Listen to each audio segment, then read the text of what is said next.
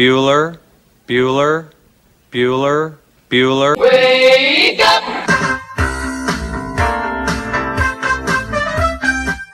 Good morning! Terry Wilson, he's gonna throw. Conrad! Touchdown, Kentucky! Touchdown, Kentucky! Victory, Kentucky! Like, give your fans what they want, you dinguses. She probably smokes marijuana. Bad, bad girl. They, Rubbish! There's buggers over here. Back outside. This is the point where he always hits it. Oh! Aaron Harrison beyond belief. We did it. We beat those British. We bastards. beat the British. Suck it, Cornwallis. Ten kids. You're basically pregnant for twenty years. Pregnant or breastfeeding. Just wild. Like, that sounds exhausting. Potheads. What an adorable. What an adorable bunch of people. Woodson from the gun, play fake, step it up. He's throwing deep down the near sideline. He's got Johnson! twenty, ten, five, touchdown! Kentucky! Jesus, Rash, get it together. Yeah, right. It's game day, come on! Welcome to Kentucky Roll Call with Walker and Roush.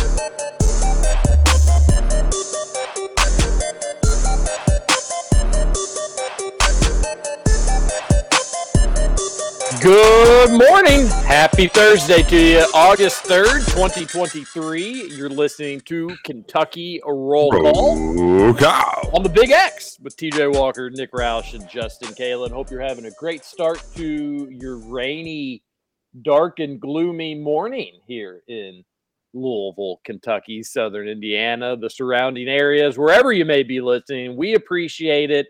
Happy to have you. We're going to have a good time over the next two hours. Justin Cullen, how the heck are you, buddy? If I can get my mic to work, that'd be great. Um, I'm doing, eh, I'm not great. I don't, I started to come down with some sort of a sickness yesterday, so I went to bed at eight thirty last night in hopes that that would subside throughout the night, but I'm still kind of little, feeling a little weird today, so not really sure what's going on. I guess I need to go home and chug some pickle juice. That's the only solution I could think of. That and orange juice. I'll be drinking a lot of that today. Sounds like you got a bad case of back to reality, buddy. That, you know, that that may be what it was, yeah. You, you got that vacation, you got some time off, and then you have to come back, and yeah, maybe that is what it is. Maybe. Would you say you're not down with the sickness? Um, I am not down with the sickness, confirmed, yeah. Oh. So you don't, you feel fine? Not not necessarily fine. I mean, I, yesterday I had like a sore throat going on. I was body was a little achy. I was getting chills. So I'm not. I haven't experienced the body aches or the chills today. The throat's still a little sore though. So yeah, I'm not really sure what's going on. But uh, I guess I, so. I went to work yesterday, and I guess our director of sales was out sick yesterday. So I'm just thinking on Tuesday that she maybe just got a little too close to me and gave me whatever she had. So, or maybe I gave her whatever I had, vice or vice versa. So, Roush, sounds like he is down with the sickness. Come on, and know we're getting down with the sickness. You know what's good? Sounds like you need to take your medicine. That's right. Yep, absolutely. Well, I hope you feel better, buddy. Yeah, you do. You do sound a little off. I mean, I feel a little off. I'm, I'm sure I sound a little off, but at least I'm here, right? That's all that matters. And we really wanted you to talk most of today's show, so this really throws a wrench in things. What what was I going to talk about? Fill me in. You have oh, come on. After yesterday's news, Scoots, you have a ton to get to today. Yesterday's news? So, now he's playing silly, Roush. Everybody saw yesterday's news. Oh, uh, yeah. Come on. Who didn't? Guess I did. We figured you, we'd let you have forty-five minutes to yourself, open mic night. Did it happen after eight thirty last night? Nothing happened yesterday, Scoots. I'm just uh, making, you know you know what did I mean, I'm just yanking your chain. I'm just messing with you. You feel bad, and I'm making it worse. You know I'm what did happen? The freaking Reds didn't make any trades at the deadline for any freaking pitching, which everybody freaking knew they needed, and they allow thirty-six runs in two games. That's what didn't yeah. happen. But two out of the last three days, you got to pitch positional players, which is going to be great for the bullpen down the road at some point. Yeah, our bullpen that's already horrible. thirty-six runs in two games. That's so stupid. Pretty bad. Glad Pretty, I went are to the bed. Reds, are the Reds done? Maybe. Yeah, I, I, I'm thinking, I hate to be a pessimist like this, but I've just seen it my whole entire life. I'm just feeling a, a second half crumble. Yep, no doubt about it. Yeah, Yeah, yeah. Uh, no, you you all will be all right, but that will if it doesn't if it does go south, if you are right, Scoots, then people will just point back and be like, that Chicago series. It was the Chicago series. I do forget what year it was, but I do. I, th- I want to say I was in high school, so maybe it was like oh six.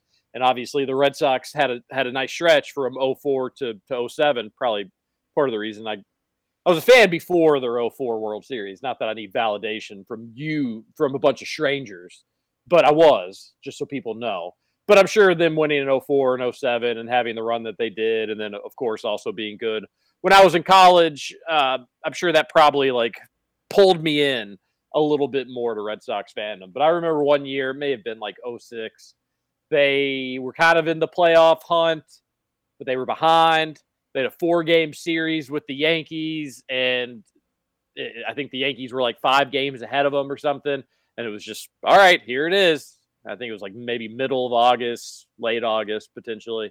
The the Red Sox got swept. They lost all four of them, and they were all like kind of bad. And at that point, I'm pretty sure they just totally tanked and never didn't didn't ever really recover from that. Uh, at least the at least the Reds were able to win a game. Is that the end of the series? I know it was a four-game series, wasn't it? Uh, yeah, so they play another one today. So look for about twenty-two runs up on the board by the Cubs. So Cubs are up two to one in the series, correct? correct? Yep. So yeah, I mean, Reds need to salvage today. If you if the Reds win today, though, and you say you got a split on the road against mm-hmm. one of the hottest teams in the A L or the N L, looks a lot different than if you lose three out of four with at least two of the three just being thrashings. So a lot on the line today, weirdly enough, because that is just two totally different pictures. A two and two split against a team that's surging, still behind you in the standings, and they'll still be behind you when you leave town. That's going to happen regardless, which is the good news, I suppose. But two and two split, that's a win for the road team, or a one three and just complete domination where you got to look deep inside your spirit to see if you got anything left inside of you. A lot on the line for the Redlegs today. Good luck to them. Well, and that's the yep, fi- and Go ahead, Roush. Well, to say they're they're a half game up in the Central still. They're clinging to it. So, um, time to get right. fifty-nine wins. How, what, what, how many? What's the over, T J? Is it like seventy-five? sixty-five, sixty-five and, a half. and a half. Yep. He's got it. Wow. He's got it. Scooch, what were you going to say about the Reds? I was just going to say that it's it's frustrating because, so yeah, you are still clinging to that lead, Roush, but the, Washington beat the Brewers. Brewers can't beat anybody but the Reds. So you have the opportunity to extend that lead, and then you just come out and poop your pants. And it really frustrates me because the Brewers and the Cubs both made a bunch of moves at the deadline, whereas the Reds just stayed put and, oh, we got this team that's been good. Let's just hope that they can continue to be good. I'm, I just hate the Reds organization so freaking much. And I, I get it. Part of it's being in a small town, and you don't have the money that a lot of other teams have around the league. But still, you got to find a way to make something happen. It's just frustrating.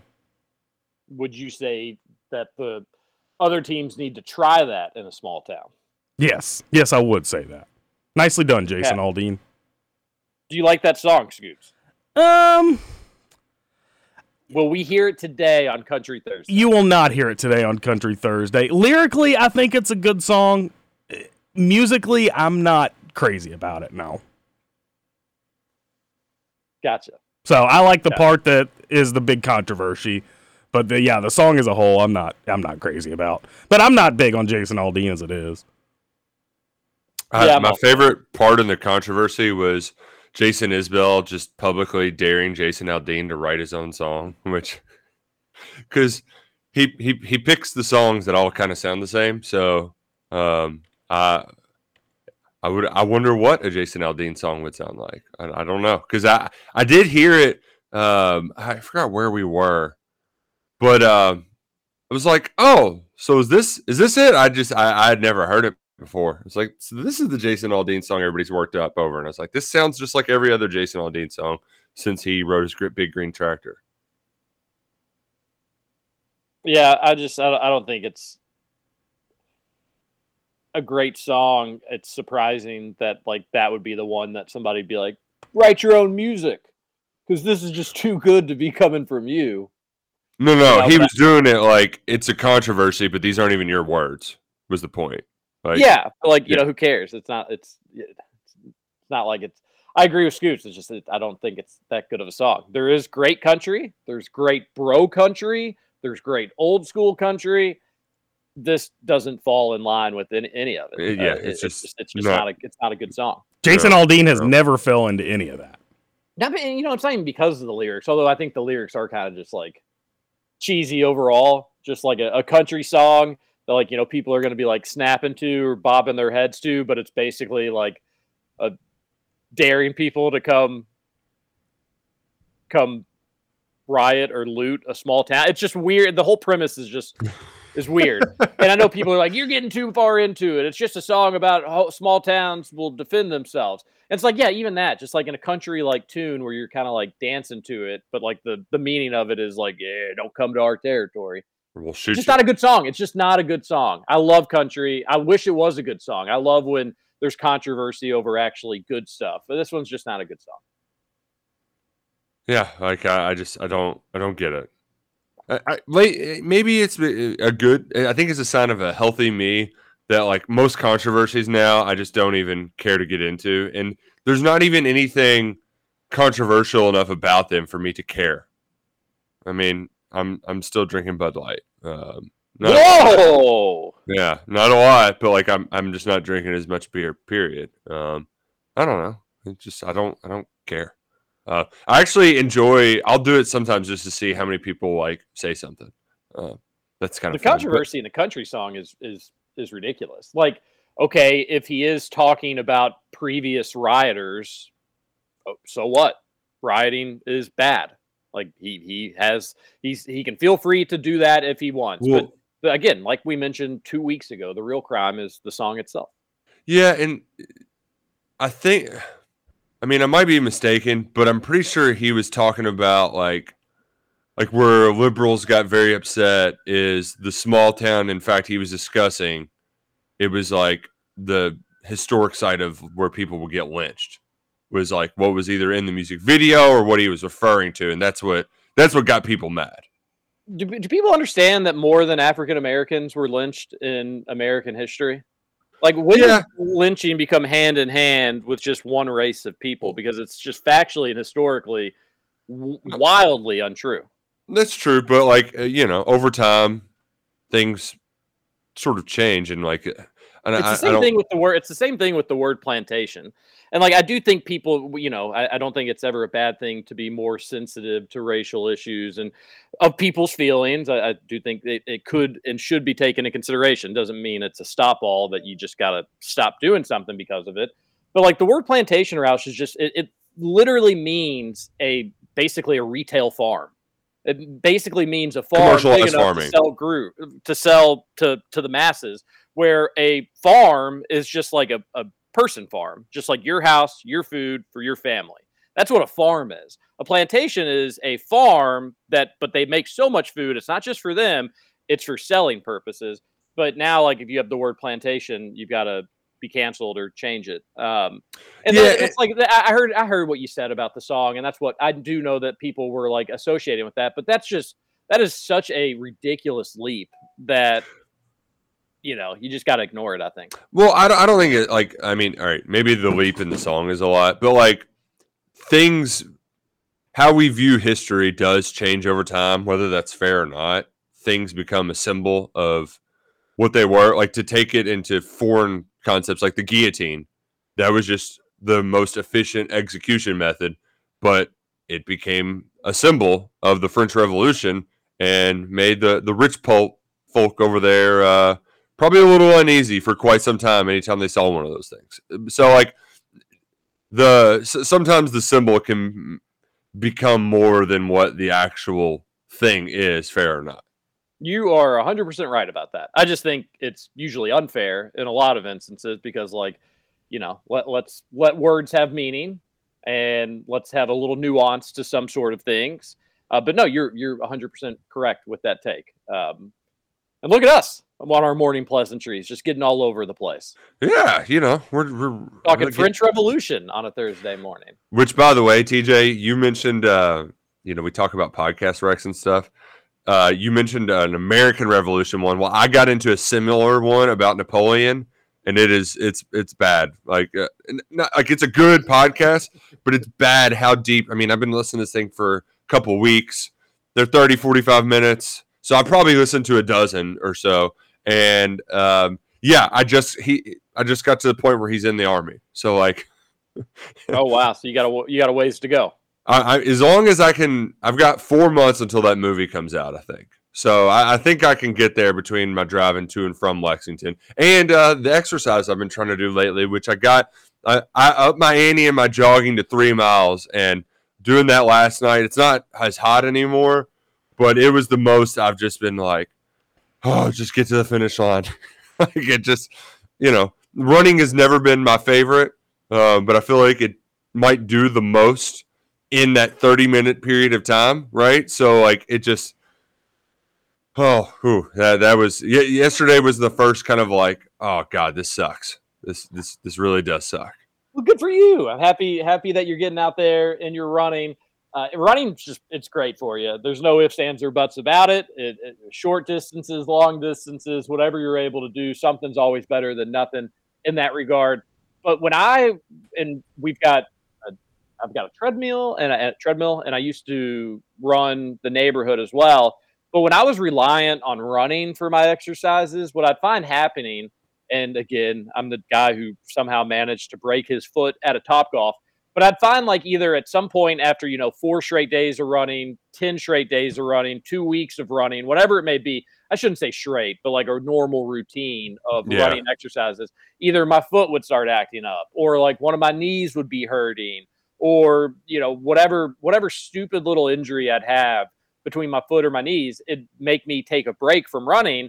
And exercising is so much about routine. You get into a routine and you just start doing it and you do it and you do it. And then you feel like if you don't do it, then your routine's broken. And that's so much about like any addictions or bad habits or trying to formulate good habits. It's all about getting in a routine. And once you're in that routine, it's great. Well, I was hurting my knee or I was hurting my foot, so I'd have to get out of it, Roush. And then I'd end up like stop exercising and then I'd have to get back into it and it'd be this whole thing. That's the nice thing with the old Pelotron is that like it right. really never bothers my feet or my knees. But it's also not as good as a workout as just flat out running. Like, you know, I can be on this bad boy for an hour and then, you know, I think probably running outside for twenty-five minutes nonstop could be probably just as good. So maybe I'm, I'm missing out on some time from it, but good for you. Good for you getting out there and running. And yesterday was a little cooler, but I do wonder if it was a little humid because, folks, trivia question time for Scoots and Roush here, Trivia Thursday. Oh. I put – so we, we replaced the toilets in the house. I put them out on the street. Did they get picked up by the trash people? Man, if this was – Dixie Highway area, you don't need the trash people to pick them up because somebody will pick them up for you. The, or three porcelain hoarders. Toilets right there, right there on the streets of Lennytown. Um, I'm going to say no because that that feels like something you got to call and get junk pickup to come. You you have Louisville City Services, correct? Yes, sir. Yeah, I'm going to say no because um, we've been told for larger things you got to call and they'll pick it up, no problem, but you just got to give them a heads up. I, too, was going to say no, but I, just to be different, I'll say yes. I think they picked them up, threw them back in the back of the truck. They absolutely did not, unfortunately. I, I wish so badly. Um, I, had, I carried them with my bare hands out to the street. They were so freaking heavy. I was getting, like, nasty poop water spilling on me and whatnot. There's, these toilets are so gross. And then when I was, like, handling these. And then, so I took them out to the street. I take the dog on a walk. This was on Tuesday night. And the neighbor's like, hey, this older neighbor that lives a couple houses down, he catches me. Hell no. He's like, hey, just so you know, a couple years back, I put a toilet out on the street. And they told me no chance in France they're taking it. So I don't think they're going to take those three toilets out there. And he's a really nice guy. And he's a good neighbor. But I could kind of, there, there was a little sense to his tone of like, you've got three toilets out in front of your house. You probably need to get them away because they're not going to take them. And you just look like you've got three toilets in front of your house. Some people in our neighborhood treat our neighborhood a little nicer than it is. Some treat it probably a little worse than it is. The walkers, we're, we're, we're right in the middle. We treat it the way that it needs to be. But I was like, oh crap. So I told him, I was like, yeah, I figured they probably wouldn't, which is actually true. And I was like, but if they don't, I've got a guy with a truck. We're going to come pick them up. We've got a dumpster. We'll throw them away. which was only partially true. Uh, we do have a dumpster at our office, but I, I don't have a guy with a truck, at least not at the moment. But I was like, well, crap, now if they don't pick up these toilets, I'm going to have to like rush and move them back because the, the, I told the neighbor that I was going to do it and I wouldn't have them out in the house too long. They don't pick up the toilets.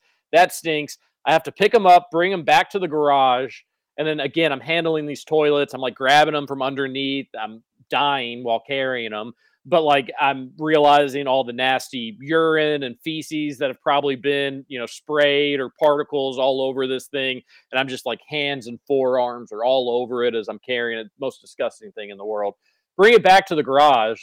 And I'm like, all right, well, I'm going to unscrew the, you know, I probably should have done this at the beginning, but I'm going to unscrew the top. I'm going to disconnect both pieces from each other, you know, the bowl from the top part. And then I'm going to just, I guess, try to put it in the trash can and then trick them next week into actually taking my toilets, but they'll be concealed in the trash can so they don't really know what they'll be taking. Um, I'm doing that. It's taking a long time. The wife's getting mad at me. She's like, just put them in the trash can. And then we can just keep one to the side and we'll put them in the trash can the, the following week.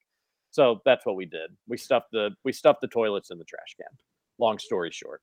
Mm, your garbage men are going to be pissed. That's going to be so heavy to pick up that trash can with their claw. Well, so they don't they don't need to wheel it to the claw or anything? No, they, they're they're like insane. Like I, it's sometimes just one guy, and like he's driving the car and operating the claw, and he'll just get the claw, and he'll come, it'll pick up the thing, it'll take it, and they'll like do a couple shakes at the top so everything falls out, and then he'll come and put it back down. But they're really rough on the takedown. Like I'd say about sixty percent of the time our trash cans end up on their side, like when we get home from work. And uh, one time he they broke the wheels off one of our trash cans. Just crazy. Really reckless stuff. Oh, man. That's crazy. Yeah. Mm-hmm. Um, wow. Like well, good luck. From, it's like the claw from Toy Story. Um, I like to play that game with Frank. Like he drops something on the ground. It's a claw. And you go. I, I like to think of, I always think of Liar, Liar when I hear the claw. You know that movie oh, with Jim yeah. Carrey? The Claw! What do you think of that movie, Scoots? I like that movie. It's a great movie. Do you think you could go a day without telling any sort of lie or exaggeration? I go several days without telling any lies or any exaggerations, yeah. Scoots. You don't ever bend the truth to a, to a customer at the hotel? I mean, I can't say never. Yeah, I do, I do sometimes. But I think on the day, on the average day, I, I don't really bend the truth or tell lies. I definitely don't lie. I mean, there's no point in lying. Good. We like we like that out of our, our producers. Oh, my gosh. Scoots, the Rutherford Show. We got to watch out. They may try to steal you. Yeah, he's my... yeah, he's big on it. He's got a Scoots crush, Roush. Or it could be Trevor Fatigue, either or. But every day this week, he's just talked about how great Scoots is, how he gets stuff figured out, takes him no time at all. Trevor ruins things. Scoots fixes things. He's Maybe. making a move on our man.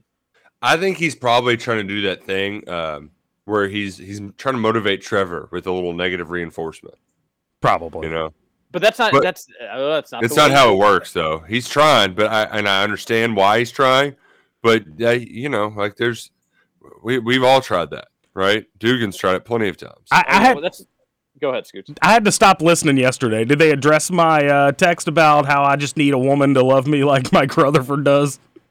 They did. They did. They laughed. They had a good. They had. They had a good time with it. You do. Scoot, we do need to find. We do need to find a woman for Scoots. That's the thing with Trevor, though. It's what makes him so mysterious and tough to figure out. Is that like nobody's been able to figure out the right buttons to push with Trevor.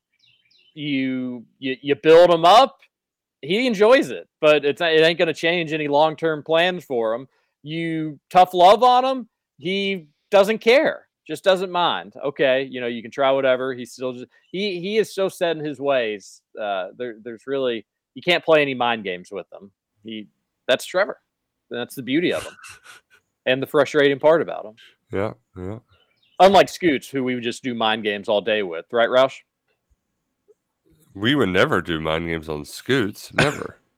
Scoots is an easy target for that. No, no. Scoots well, you've got such a big mind. Scoots, there's so much for us to trick. Scoots gets in his own head. And we can't. We can't mess with him, or else he's going to leave us for the Rutherford Show, Roush. So we got to be really, really nice to our producer. Uh, are we? We are going to take our first break. I don't have much, if anything, on U K today. Maybe Roush does. Um, I, I we're I've got conference expansion talk when we return, and I'm excited to talk about that.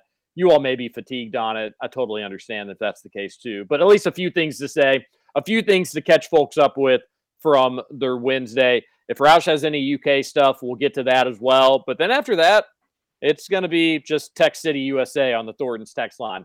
Pop into a Thornton's today. The wife surprised me with a nice little treat last night. She got me a little ice cream from Thornton's. Uh, she mentioned how great Thornton's is, how well lit it is, and how all the options that they had. Uh, but she, it was a quick in and out for her. I know Roush and Scoots have both recently had their buffalo chicken sandwich, Roush their buffalo chicken biscuit.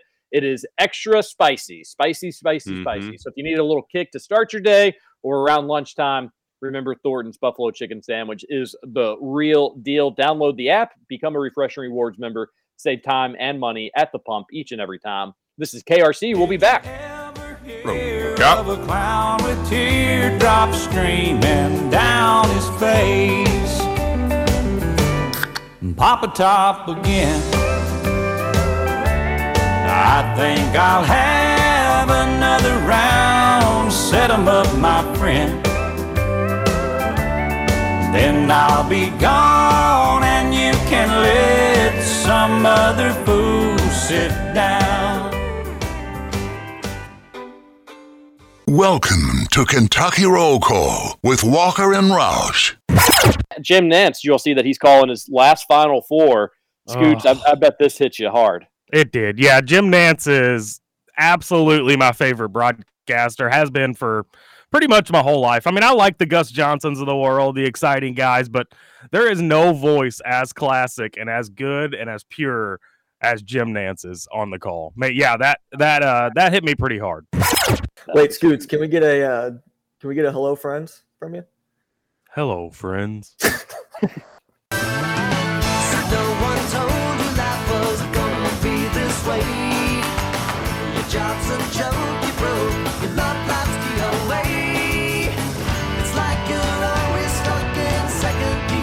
always expect the Masters music after that rejoin, T J. We say it every we get, we say like, it every time. We yeah, it. And then it's just like. Or just like right in your face. I'm like, oh, I was. Huh. Not that that's a bad song, but yeah, you just feel like you're kind of playing into the theme of the rejoin, and it's going to smooth right into, or maybe even like Final Four, C B S music potentially, but yeah, Masters especially number one. But still a good rejoin. I would say, Scoots, that's one thing about when you were gone, uh, and and maybe you maybe you organized all of this, maybe you set all of this up. But P. Diddy from the city, he would play all these just random rejoins that seemingly came out of nowhere. And it was kind of fun to hear some of them. I hadn't heard a lot of them in a while. Huh. Wonder where he got them from. Well, I, is there, so is there just a folder of rejoins? Yeah, I've got a folder with all of our rejoins from twenty nineteen up until this year. So...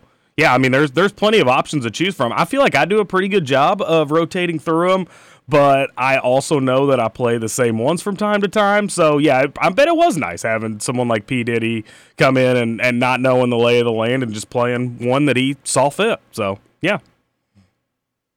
What was an example? Can you give me an example of one that you haven't heard no, in a while that he played? It's, it's, it's been a week. Yeah. It's been a lot of rejoins since then. I was trying to think of one.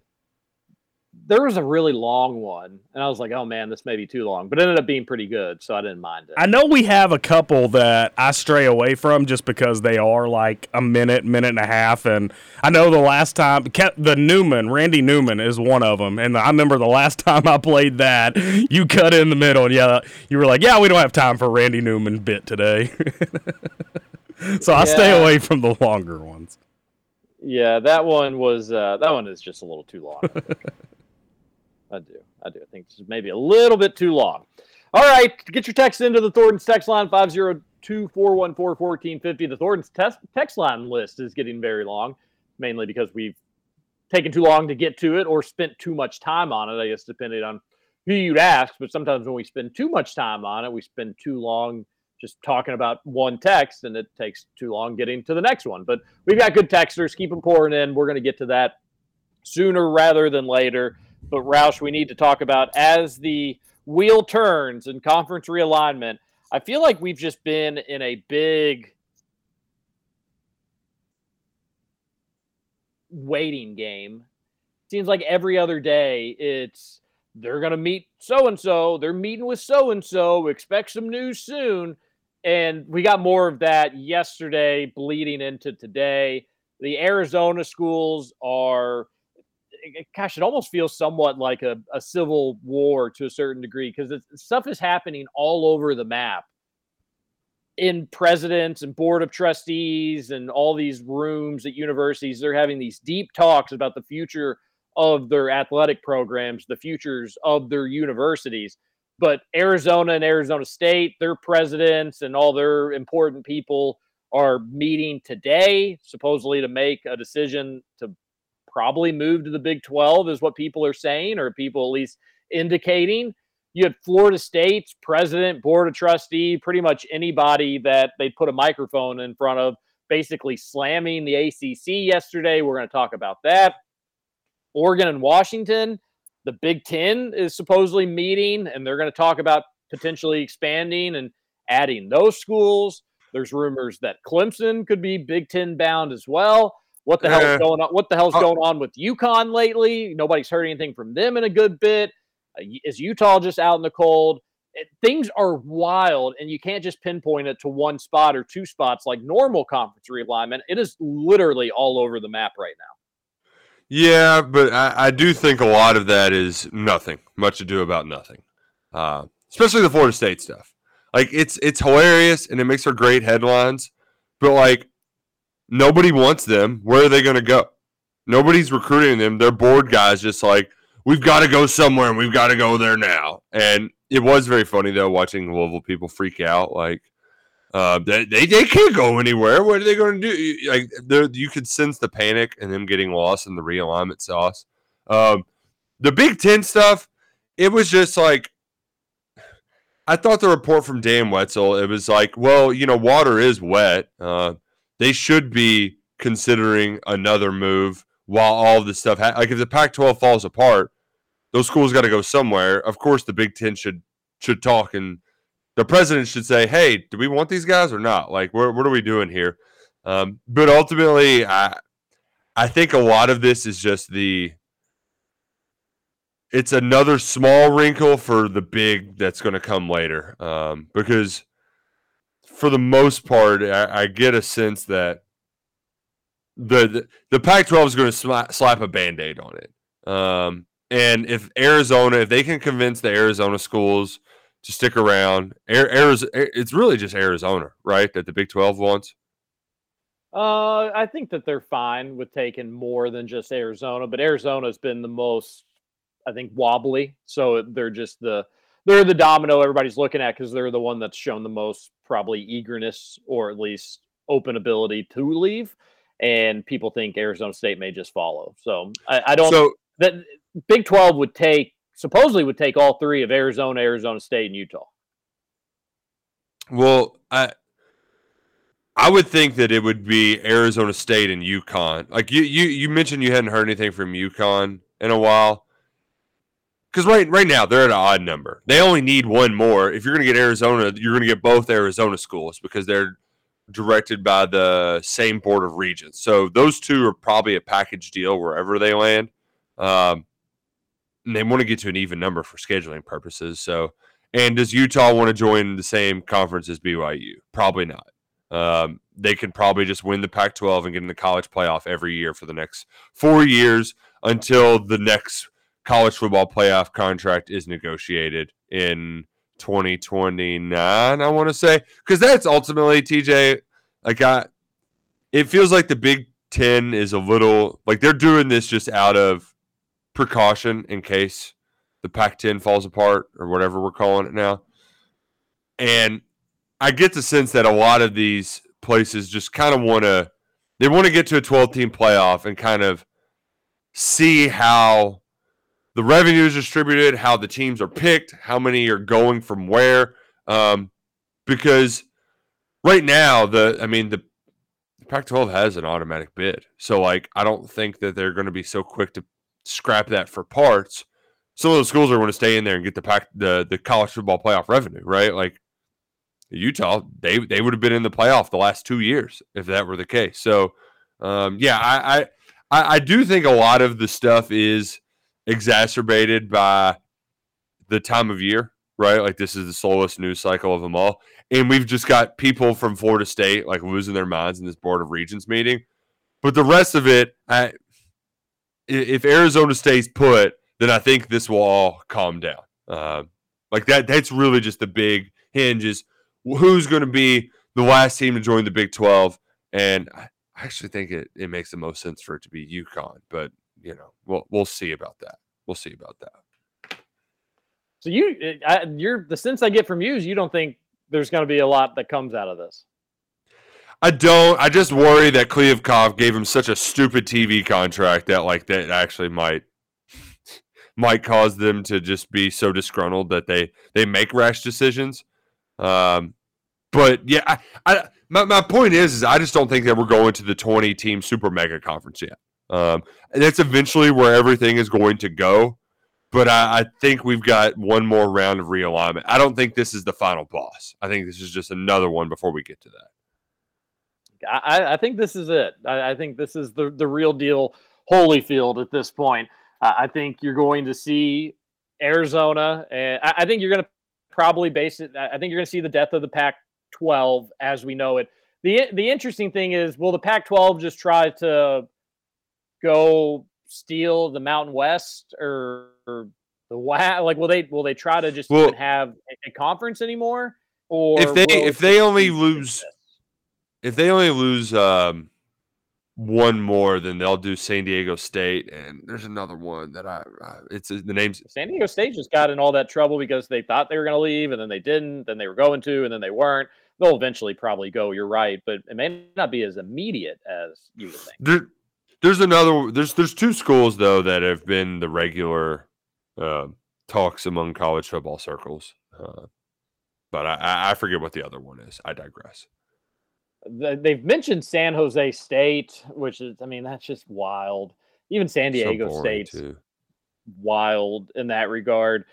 But I, I think what's going to happen is you're going to see the Arizona schools probably leave, go to the Big twelve. I think you're going to see Washington and Oregon get a pass to the Big ten, and maybe it'll be on some sort of a split revenue share just so that they can get into the club. I think the Big Ten is going to be excited to do that because that's going to throw a little bit of a bone to U C L A and U S C. Uh, I do wonder if the Big Ten will talk about Cal and Stanford. I wonder about the future of Cal and Stanford as is, what's also going to happen to Washington State and Oregon State, but they're a little bit different with that. The, the Big Ten's not going to take Washington State or Oregon State, but they could take Cal or Stanford. That'd be interesting. And then the funny thing is, like the stuff with the Florida State yesterday, the the main I think everybody just associates Florida State with the S E C because of its geography, and I do the same. But correct. Yep. Some of their whispers were Big Ten Florida State, which I would have a really tough time believing. So I think that's what's going to happen out west. I don't know exactly how all the dust is going to settle again with schools like Cal and Stanford, but the Florida State stuff was wild because they're out just basically saying, like, the A C C stu- sucks. It's not a matter of if we leave. It's a matter of when we leave. But, Roush, we don't know if they even have a home right now. Right, right. And that that's that. My, my, the reason why I'm so skeptical of all of this, how much news did you hear about schools moving before they actually moved through the last five big Power Five moves? Colorado, U S C, U C L A, Texas, and Oklahoma. Colorado, we got a little sniff of in skepticism, but the rest, T J, they it just happened. Like, like the news broke and boom, everybody lost their freaking minds. So I, I think like that's just this is just not the way the conference realignment goes about. This is kind of the aftershocks of just panic, um, and I, I I don't know how much action will actually come of it. You are one hundred percent right about that. And that's been kind of the, the interesting part about the realignment is it almost seems like every single time it comes out of left field or with very little heads up, Colorado would be the exception. There, there was rumblings there. But this is still on the Colorado. If, if conference realignment each time something happens is an earthquake, there's still a lot of aftershocks right now. Like the, the ground is not steady. Things are still happening uh, at this moment. And but you are right that most of the time, though, it, it does come out of left field. Then there is this, like, once it happens once, once the first domino falls, you basically, this isn't just this specific time. This is every time. You'll have all the other conferences say, oh, oh, okay, this just happened. What does this mean for us? Is everybody happy here? Is everybody good? With the exception of the S E C and the Big Ten. But those conversations are, okay, do we add anybody else? Do we need to add? Are we good? And normally you're right. It will kind of calm down as time is allowed. But this feels different. I think I think things are, are happening. I think they're on the cusp of happening. I think the The, the the landscape of college sports is going to be forever changed in the, a matter of weeks, Roush. And, you know, and it very well could be. Some of it's probably just my fatigue from it because, I mean, it's like every day there's something ridiculous and I just, you know, it like this is the part of the year, the point of the year where I'm like looking forward to getting into the football actual conversation. And instead it's just more non-football stuff. So. Yeah, but it's kind of entertaining. I find it fascinating. I can't get enough of it. I saw a tweet and it was like, why would people be wishing for the death of the Pac twelve, not knowing what it means to so many? Blah. Your conference was poorly ran. This is America. Like, yeah, and I don't, I don't have it. I have a little bit of sympathy for Pac twelve fans, but I really don't because there's just not that many of them. So. Yeah, you, you all didn't prioritize sports. Other conferences did, and this is this is going to be the repercussions of that. I, and I'm not, like, rooting for it or wishing for it, but I do, I, what, for whatever reason, the conference stuff is exciting to me. Like, I, I like the idea. I, I'm so much a traditionalist in some fashions, Roush, but with conference realignment, I just I don't really care. Um, and I, I do think in the course of our lifetimes, this ain't going to be it. If I'm right, and you're going to get a lot of movement over the next year, two years, three years, that's that. I think it'll happen. But then that's not to say in like twenty years you still wouldn't have. What what's the next shoe to fall after once all the all the dust settles, and you probably have two super conferences. And this is what I think is going to happen. You're going to get a super Big Ten, super S E C. They're just going to be the, the cream of the the top top tier. They're the best. I think you're going to get a good Big twelve, not as good as the Big Ten or the S E C, but good. And I think on any given year, maybe, you know, they they could win national championships here or there. I think you're going to get a solid to decent A C C. I think those are basically going to be your four conferences, and then you're going to have everybody else. But the S E C and the Big Ten, the Big Ten is going to continue to pluck the Pac twelve. The S E C is going to pluck some of the A C C. The A C C is going to pull a Big twelve and just go try to add members geographically close or upcoming programs that they feel solid about. So they'll stabilize. And then you'll probably have four conferences with twenty members, give or take a couple, and that will be what it is. And then you'll have the rest of everybody else. But then probably decades later, twenty, thirty, forty years down the road, you'll probably get a split from that where it'll get back to being geographical and it'll you know, you'll you'll play much more intimate, closer lineups. Uh, all this is going to be ever-changing, though, Roush, probably the rest of our lives. This is – it's one of those things – I'm glad you brought that up, T J, because I was sitting here thinking about how all of this has a very similar feel to the T V thing we discussed yesterday, how we've gone to all this streaming, and then eventually we're going to get back to just having cable. And that that's kind of what this conference alignment seems like. We're going to try all this crazy stuff now, build these big super conferences, and then eventually, like you said, thirty, forty years down the road, I could totally see it going back to smaller conferences, more regional games, because the travel costs are just going to get out of control. So, yeah, good good point in bringing that up, because that's what I was sitting here thinking about. Especially for non-revenue sports. I mean, yeah, oh, yeah. How long are they going to fly those people around the country just for the weekend? I mean, that's going to be extravagant, extravagant as hell. But, T J, imagine this. thirty-two teams. Or no. So, it'll be two conferences, twenty teams apiece. They each have... So, that's forty. Um, each each conference has four divisions with five teams in it. Huh? Sound familiar?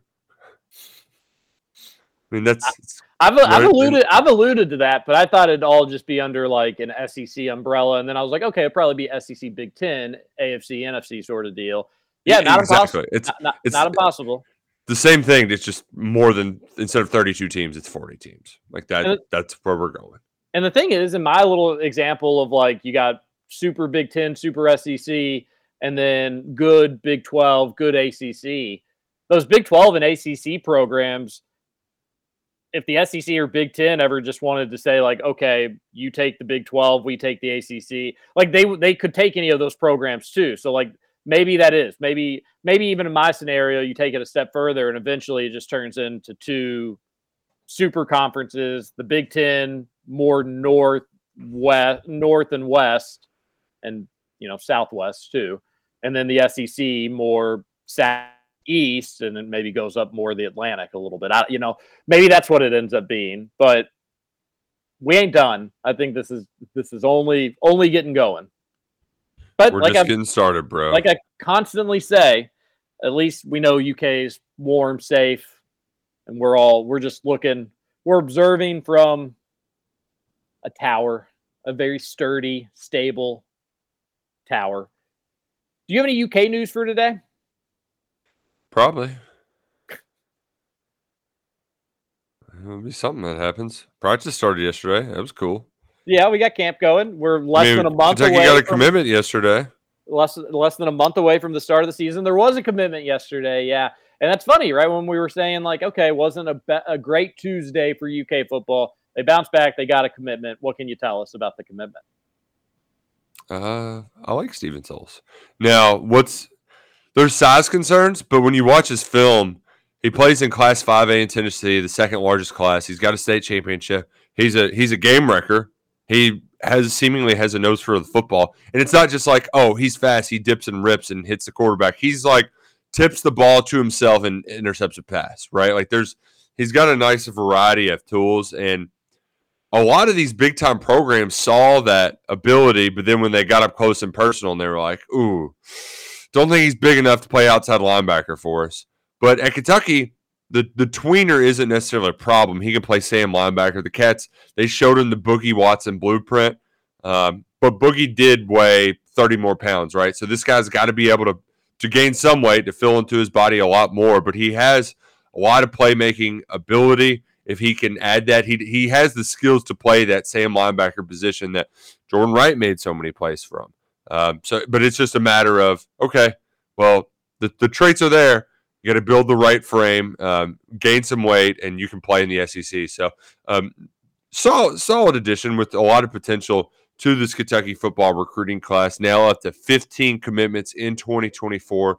He's not going to move the needle from a ranking standpoint, but, you know, Alabama, they, they, they went through the trouble of giving him a verbal offer.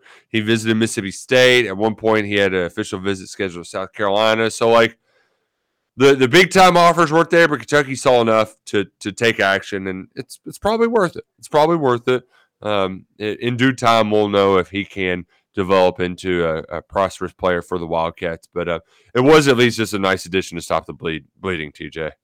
Yeah, some good news. Uh, definitely, definitely a good thing after the Tuesday that you had. And who who knows? Um, he he is smaller. The tape I watched, so I'm an expert, obviously. I do like the way that he wraps up. And if you're going to be smaller in S E C football, wrapping up can be it's something that like uh, no duh, you got to be able to wrap up. But it it's easier said than done. Um, and if you can just hold on to some of these dudes in the S E C and not let go. Your teammates are going to help you out. Uh, I, I remember that was one thing that I really liked about U K's string of good linebackers that they had. And I, I you know, I know I'm getting a little bit, these aren't like necessarily comparables by any stretch of the imagination, but like Danny Trevathan was a smaller dude, but once he got to you, like he was, he was on you. He wasn't letting go. He was mm-hmm. there. And it was just a matter of time before his teammates would come help him out. Um, so, you know, being, a, being able to, Being able to form tackle, hold on, that can make up for being a little undersized at this level. So yeah, he at yeah. least has that going for him, something to build off there. He ain't He's gonna, a hard hitter. Yeah. yeah. So you, you got that. Yeah, yeah. I think just the big thing is um, he can't get stuck in the trenches too much, or else injuries just get beat up. Like any any time with a undersized guy, it doesn't matter how physical you play. Um, you can get worn out in the trenches in the S E C. So um, solid pickup. Now getting this edge, they've already got Caleb Redd in the fold. It's not going to deter them from pursuing the Smith twins and Brian Robinson, but it does at least give them a little bit of insurance because you're not really sure what's going to happen uh, in those recruitments. Nah, the Smith twins are as good as cats. Love it. Love to hear it. I'd love, I'd love to get Brian Robinson too. Okay, I, I lied. I do have one U K news because we got the date of the U K U of L basketball game. We're going to tell you that when we return for hour number two. We know when the Cats will go travel to the K F C Yum Center to take on Kenny Payne's Cardinals. We'll say that in hour two. And then after that, I think it's nothing but the Thornton's text line on this rainy Thursday. You're listening to Kentucky Roll Call on Big X Sports Radio. T J Walker, Nick Roush, and Justin Cullen. We'll be right back. I love this bar.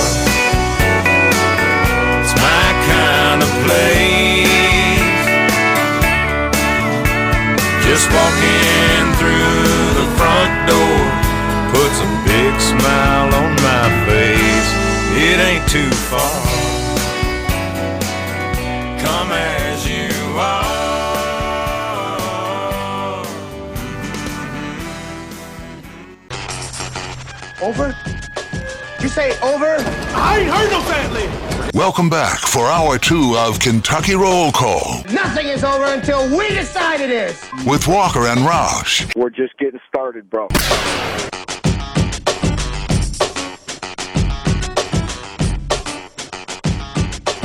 Welcome back. Our numero dos of Kentucky Roll Call here on Big X Sports Radio. ninety-six point one on your F M. Okay.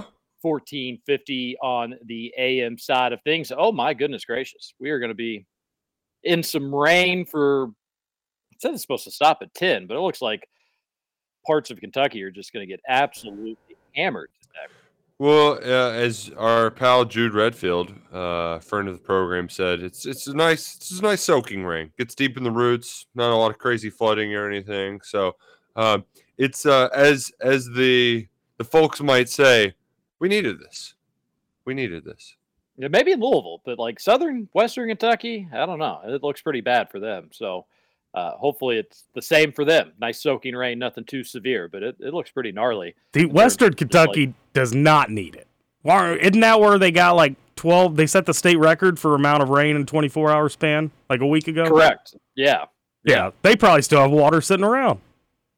Too much water, Scoots. Well, and then you got to worry about mosquitoes after that. With all that water sitting around. Sheesh. The mosquitoes love water that's been sitting around. They do. That's their their favorite type of water. Confirmed. So, yep. got, glad we got Scoots checking it out. But uh, be safe today if you're traveling. Uh, I think I'm going to be heading. I'm going to think I, I've got a little bit of driving to do today. So that's not fun. Not ideal. But oh well. Be safe. Welcome back. Kentucky Roll Call here on Big X Sports Radio. Okay. The U K U of L game is December twenty-first. Not on in the middle of a potential bowl game on New Year's Eve. Nice. Yeah, I, they, they need to, I, I think, move, especially with the S E C Big twelve Challenge ceasing to exist, move this game to February. Move it away. Get it. Just do something with it. Get it out of the, like, bowl game hysteria. Get it away. Put it at the beginning of the season. I don't care. Just get it away. Get it away. I'd like to have it the same weekend as the U K U of L football game. That'd be a lot of fun. Just think of that week. Be craziness. Probably wouldn't actually in the long run be good, but I'd be willing to try it like once or twice. I miss when the U K U of L football game was the beginning of the year. I tweeted that out yesterday, but that's a whole different talking point, different story than this. But I like it. It's going to be like the unofficial start to the holiday weekend or the holiday break, really. Um, that's going to lead you into the twenty-second, that Friday. Are you really going to be working then? I don't know. Then you get Christmas Eve that Sunday, Christmas Day that Monday. I like it, Roush. It's a good way to just kind of say, at the end of the day on Thursday, I'm off. It's time for the Cats and the Cards, and then it's Christmas time, baby. So I, I'm cool with the date. I know some people hate it on weeknights. It doesn't really bother me. I, uh, really yeah, bother me. I got over it when they started having it on New Year's Eve. Like that's, I I remember the first. I think the first weeknight U K U of L game was uh, one I attended at the Yum Center. Kentucky lost. Like the maybe the first loss, the BAM game that they still think is the the highlight of Louisville basketball fandom. Um, and that was a big deal, but Louisville sucks so bad that it just, you, you know, just don't play it at the same time as the football game and I'll be happy. I don't really care. Just let me watch it. I don't even know if I watched, I don't know if I watched any of the game at all last year. I might last have gotten year, some highlights. Last year sucked. Last year sucked. It was, that was just a terrible, terrible situation. And I know like we made stinks about it at the time. We should have made bigger stinks about it. That was, that was awful. Like watching the bowl game and the basketball game at the same time and moving your head back and forth between the two. And it just, it really kind of took the air out of both of them. And then, of course, football was a total disaster. And then basketball, they just kind of like, you know, wasn't, it was a beatdown, make no mistake about it. But it wasn't like an embarrassing humiliation, which I don't know if Cal's ever going to do that with Kenny Payne. I don't know if you'll see a thirty-one point beatdown or anything like that. Uh, I would like it. I hope it happens. But yeah, that was that was terrible. So I'm I'm with you, Roush. Just get it away from a potential U K bowl game. But I, I say get creative with it. I like your idea of uh, I don't want to steal your shine, but I, I think you have a good idea. I'd be something for that too. Yeah. I, yeah, I would like it later in the year. But if you're not going to do that, this is a great idea. My my big idea is to make it the C B S noon. It'd probably be noon. Would be the kick, yeah, noon tip-off. You go till two, and it leads into the Army-Navy football game. Um, noon, one p.m., but, like, let it serve as a way where C B S can do an all-day ordeal. I know some of it has to do with T V rights and all that stuff, but, like, make it something that leads the, – the, the, the best idea that they won't go for because it's during conference season is during the day of Super Bowl. Like, there should be a big college basketball event in the afternoon before the Super Bowl happens. They're not going to go for that. Maybe maybe some conferences might, like the Big Ten, that'd probably be a good idea. They usually play some conference games on Sunday. But uh, if not, Army-Navy football game, that's the only thing that's happening that weekend. I know college football calendar might get thrown for a loop in the new twelve-team playoff because I believe that's when they want the first playoff game to happen. Um, but as of right now, Army-Navy is a standalone game. So pair it with another great college classic, Kentucky-Louisville, the best rivalry in all of college basketball. Love it. I love it. Yeah. A texter on the Thornton's text line says, two o'clock on Super Bowl Sunday, make it happen, U K. I'd be for that too. Just get creative with it. It's, it's yeah. too good of a game. You're not going to get the E S P N, U N C, Duke butt-slapping in the middle of kind of just strictly college basketball in February and sometimes in early March. You're never going to get that hype for it, but you can still get more hype than you're doing. You can still make it better than a random Thursday around Christmas time on New Year's Eve when there's better bowl games going on. It's just, it hasn't found a home. And I just think it's because a lack of leadership on both sides to, to push back on T V a little bit, Roush, and to maybe push back on their own coaches even a little bit and say, hey, we need this game to stand out. It deserves to stand out. Let's let's find a cool spot for it. Right, and right. This is one of the few, few, few instances where, like, I don't really care about national perception, but the U K U of L rivalry game is good for college basketball. It's good for the sport. And I feel like the sport hides it. In large part because of U K and because of U of L and because of T V, but it shouldn't be hidden any longer. So this is one of the few the few cases where it's like I care about outside perception, but I do it in the guise at least. I don't think it's a guise. I think it's a real. I think it's concrete. Of it's better for college. If we want to grow the sport, we need their marquee rivalries to be front and center, not hidden behind a bowl game. Yeah, it. it... And at least now, the, the December twenty-first, like, you know, the it'll probably be paired with a bowl game to an extent. Like, you'll get U K U of L on E S P N two at seven or E S P N at seven, and then a West Coast bowl game kicks off at nine, or six and eight, vice versa. Like that, it's going to get paired with one of these very lower tier ones, but at least it's not lost in the sauce. That any sort of college basketball that happens between Christmas and New Year's, it, it it's it's it's a tree falling in the wood scenario. So I'm glad we've got it at least out of that for now. But I, I just the earlier the better. The uh, maybe I, I the idea, T J, of having it the same weekend as the football game is intriguing, though. Like if you did, oh my gosh, it it would be a celebration. I don't think people like you know. I think people I, you wouldn't have them on the same day. But Sunday's probably got to be the the move, I would think, or maybe Black Friday, right? Like. I know some college football games are moving to Black Friday. Stoops would not be happy about it because that's one less day to prep. But hell, what's what's wrong with the little Friday night hoops to lead in, uh, you know, six o'clock Friday night, Black Friday? I'd be all for that. I'm cool with Gosh, that. that would be. Huh. I just think like we would, you know, we'd have that. It'd be a lot of fun. But at least with the it not being the same, like we'll talk football as we get up to football. That'll be a good time. I still think it needs to be the beginning of the year. I think this has been a mistake, the football game, that is, uh, because then you have all summer to talk about it. It's just a, a real hootenanny. But you get it in the before Thanksgiving, we talk U K U of L football. Then we get a break. We talk about, you know, we make fun of them. You beat them by a million. We get bragging rights for a little bit. And then you kind of get three weeks, you reset, and then you do basketball. I don't hate that from a, but I, I don't. care enough not to try something different with it. I'm willing to give it another chance to do Ooh. other things. Just make it right. better. Make it better. That's the, the extent of my analysis.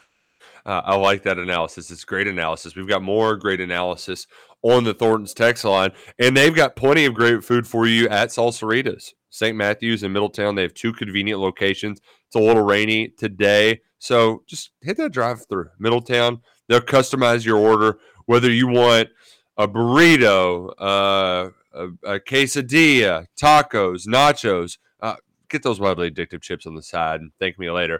They'll take care of you. They'll hook you up. It's all customized to your needs, to your wants. They've got so many different kinds of salsas, different toppings, different meats. I mean, you go to some some of the competition. Do they got shrimp on the menu? I don't think so. The the pulled pork? I mean, there's there's so much that you can choose from at Salsaritas. Do yourself a favor, stop on in today and grab yourself, uh, grab yourself some of that good stuff and and some Blue Powerade while you're at it. We we haven't talked enough about Mister Blue Powerade uh, lately, but great stuff anytime, any day of the week. We love Salsaritas. You do too. five oh two, four one four, one four five oh is the Thornton's text line. A texter says, how could D J be a star or recruiting? There's luck in every recruitment. There sure is. How could D J be a star at Louisville but not U K? How does he talk about U K not having a point guard? How? I just like it that this texter was probably just like, how? How could he do this? How could he do this? Uh, you would be right. I don't, I don't know. I think Jeff Goodman has mailed it in a little bit. Yeah, it's definitely the... Uh...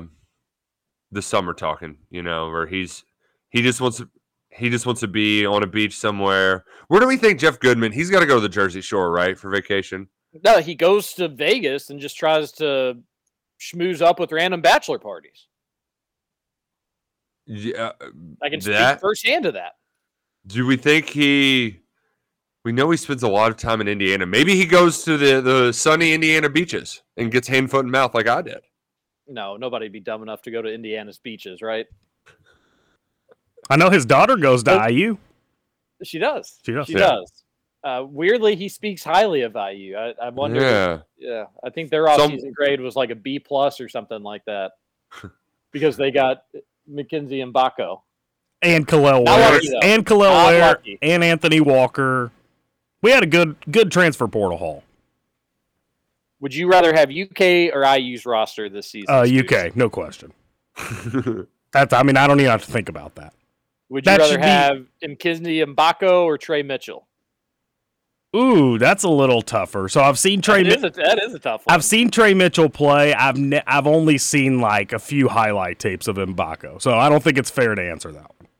All right, well, let's just do the premise of what they are. You know what Trey Mitchell is: experience. been around for a while, good role player, can stretch the floor, shoot, not the most physical dude in the world. And then let's just, we're, we could be wrong about this, but Mbako, an athletic, absolute freak that uh, isn't the best shooter, but can impact the game in a million different ways with his length, versatility, athleticism, speed, jumping. He is, uh, he, he is, I, I, I like Mbako, if you can hear me out. Yeah, you you framed that in a very friendly way for me to say, give me Mbako. But unproven. He's a freshman. Yeah, yeah, but we need we need his position more. We're pretty okay at the, in the front court. So, I, I, not that I'm saying we wouldn't take Trey Mitchell and, and be able to use him, but I I just don't see that that's an area of need. So, yeah, give me oh Mbako. Oh, my gosh. I think, I think I have some breaking news. Oh, no, no. Oh, they just slid it to the bottom. Dang it. I I really thought that I really thought the Big Blue Nation bullied Field of sixty-eight into taking their grades offline. Oh. Instead, they just moved it to the bottom where nobody could see it. They buried it. I also um, I also have a little bit of breaking news. Oh, well, my, my heavens, what the hell is going on on this radio? They are building a seventy-seven hundred square foot Roosters right back where it burned down in Clarksville, baby. Wow. wow. Opening in January of twenty-four. I'm stoked. That's the That's news great. I needed I like, today. They, they send a message to the arsonists to say, you know what, you can burn us down, but you can't keep us down. This is the Phoenix Roosters because we have risen from the ashes. And is it going to be ready for after the Big X golf scramble? Uh, no, January twenty twenty-four is when it'll be open. Uh, Darn it. What? Well, we were done there after the golf scramble last year. Probably won't have to do that this year, though, because we'll have the, the clubhouse. It's September first, Elk Run Golf Club. Email Big X Scramble. Wait, what was it? Big X Scramble, yeah. Big X Scramble at yahoo dot com. At yahoo dot com. We had one. We had we had a we had one person have to back out yesterday, so we're going the wrong Boom. way on the numbers. Uh, but plenty of room for more folks. We'd love to see you. Big X Scramble at yahoo dot com. It's going to be weird not having Keith out there. He's going to be out of town. Keith is one of our Big X loyal golfers. He'll he'll come follow us out if we're going to be out Ooh. on the golf course. Is Keith Which, going to be there instead? Ke- Keith. Keith, yeah. Uh, not familiar. Righteous Gemstones, Keith. Uh, oh, that Keith. Yeah. Okay, yeah. You got to. Yeah. Ooh. I've been out of the Righteous Gemstones game. Dude, gotta... uh, yeah, and you can binge this whole season now. It just ended. And I, oh, it's I, over? I, I yeah, I kind of need you to as well because there's just so much I want to discuss, but I can't. Um, it just... All right, well, we'll see. Uh, we'll see what we can do. Big Brother started yesterday. Oh, Scooch, did you watch? Uh, no, I can't do the whole Big Brother thing. Oh, I, I know. I, I, I used Brother. to watch Big Brother, but no, the three episodes a week just really tires me out. That's I right. I can't do that. it. They'll, they're going to have the, the new challenge thing too, which I I like to kind of bank those up and just watch the challenges. I think the drama in that show is so stupid, and the strategy too, where it's just like you just pick a player. Like it's not as it's not as strategic as most other games. It's more of just a physical thing. So, oh, that's not I, true. Uh, you're you're off base about that. It, it is very strategic of who you pick. Yeah. It's not always physical. Uh, the drama with it, you could say that about really, really any reality show. One thing that cracks, and I get it, like you got to be dramatic. It's a drama, you know. It's it, that's yeah. what it, that's what the they church it up a little more than my liking. That's yeah. what the cameras are there for. But sometimes when like people get selected to go up for elimination, and they act just so betrayed. It's like yeah. it, you. It's a you know it's a show where they have to put people like somebody has to go home. You do understand yeah. that you're going to do that all the way until you get down to one. Like, how could you possibly be so flabbergasted that you were nominated? That goes for really any of the shows. That's you. Did you forget that this is a competition? You dweeb. Did I see that Big Brother had somebody from Bowling Green? Uh, not that I. Not that I remember seeing yesterday. But I thought I, I thought B Z may have said something about that. Mm. I'll have to oh, go no. back and look. A texter on the Thornton's text line says, does the freshman class not factor into an off-season grade? Why does luck factor into U K? I think that they did specifically note that like the freshman class was not put together in the off-season, so it's not an off-season grade. Which, I, you know, I, I think that I can, I, I'm, you're laughing, and I, I think. Oh, no. But, like, people think of the offseason as roster construction. and recruiting is inherently roster construction. I, so, I, I, so I totally just remove agree. That is silly. I think they were specifically wanting to say, like, what has happened the last few months? Has it been good or has it been bad? And when these people have committed in November and other months, they weren't considering that. But yeah, dude, as an offseason as a whole, what did you do with your roster from the end of the season to now? Well, you confirm the commitments and the L O Is of future N B A players. That is an offseason move. They are now on campus. They are now part of the program. Even if they did commit way back when, now you officially have them. And you brought back one of the leading returner scorers in the S E C. You got a role player, one of the one of the better role players in the Big twelve in Trey Mitchell, a guy that averaged, you know, eleven points. Not somebody that's going to command the ball, but he can knock down shots and score when need be. And that's a D plus. You also brought in the Croatian, but they made the grade before the Croatian sensation committed to U K, which everything I read and the more I watch on him, I just, I, I'm by, by the season, he's just going to be Dirk for me. Like he, he's, or, you know, just whatever international white superstar you want to, you want to associate with. But like he is, and in all reality, I'm going to keep my expectations in check, but I am getting excited about it. Like I think Travis Graft had a post from somebody that knew his game better. And one of the quotes was like, I would still take Bradshaw over him, but he's going to be a nice piece, blah, blah, blah, blah, blah. It was like, I mean, if we're having this conversation of him or Bradshaw, there are some mock drafts that think Bradshaw could be in the conversation for number one. And there's some that have him later in the first round.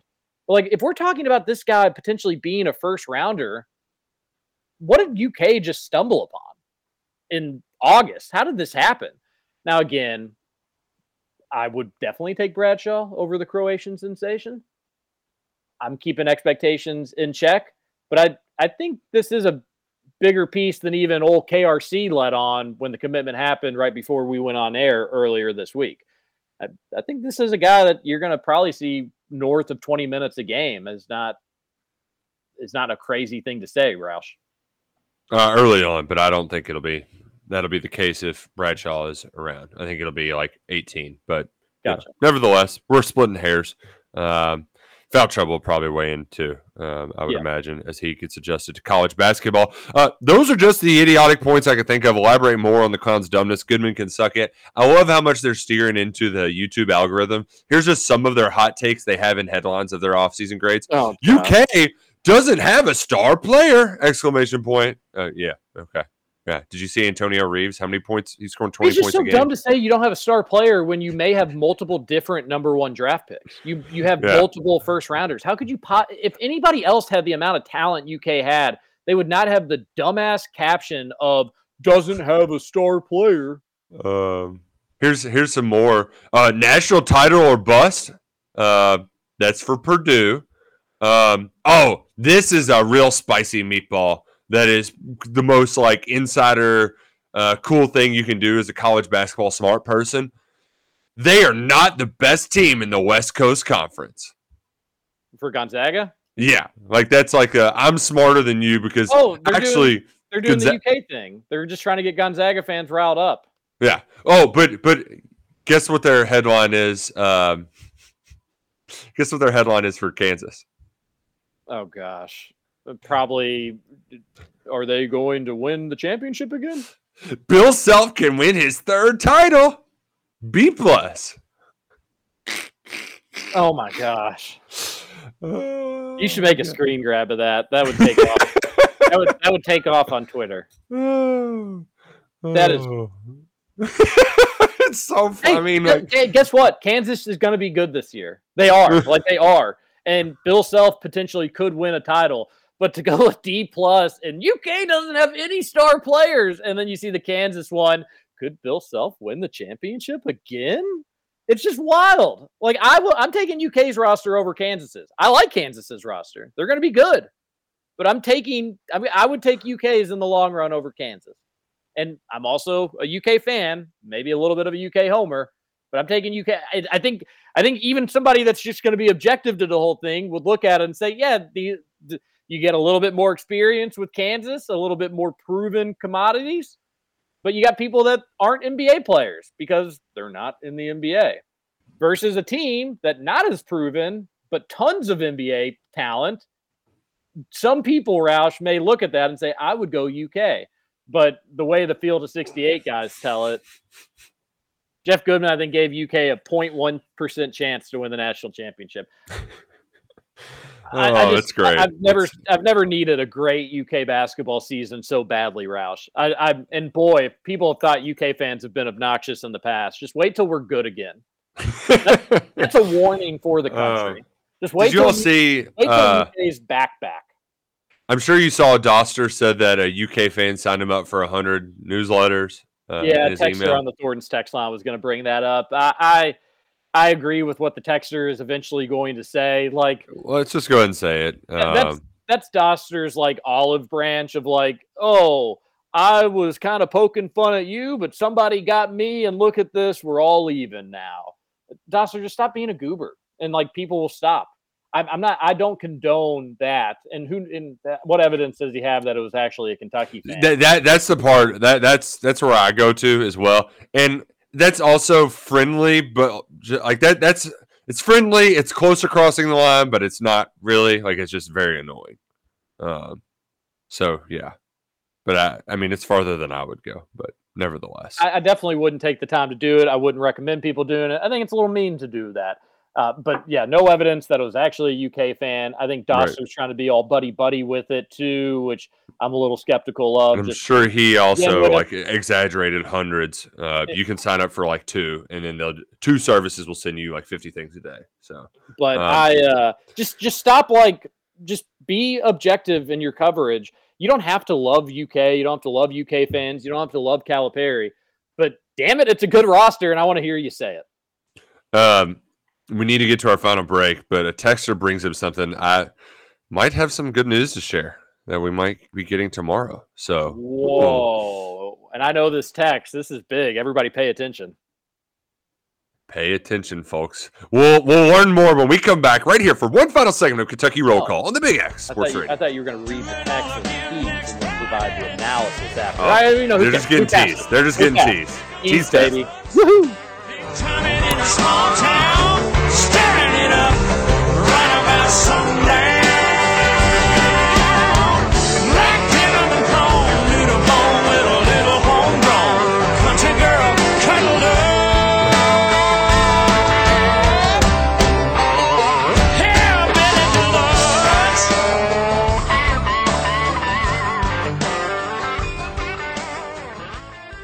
Welcome back to Kentucky Roll Call. Okay, folks, the guy in front of you is Tommy. He'll be taking you through my little spiel here.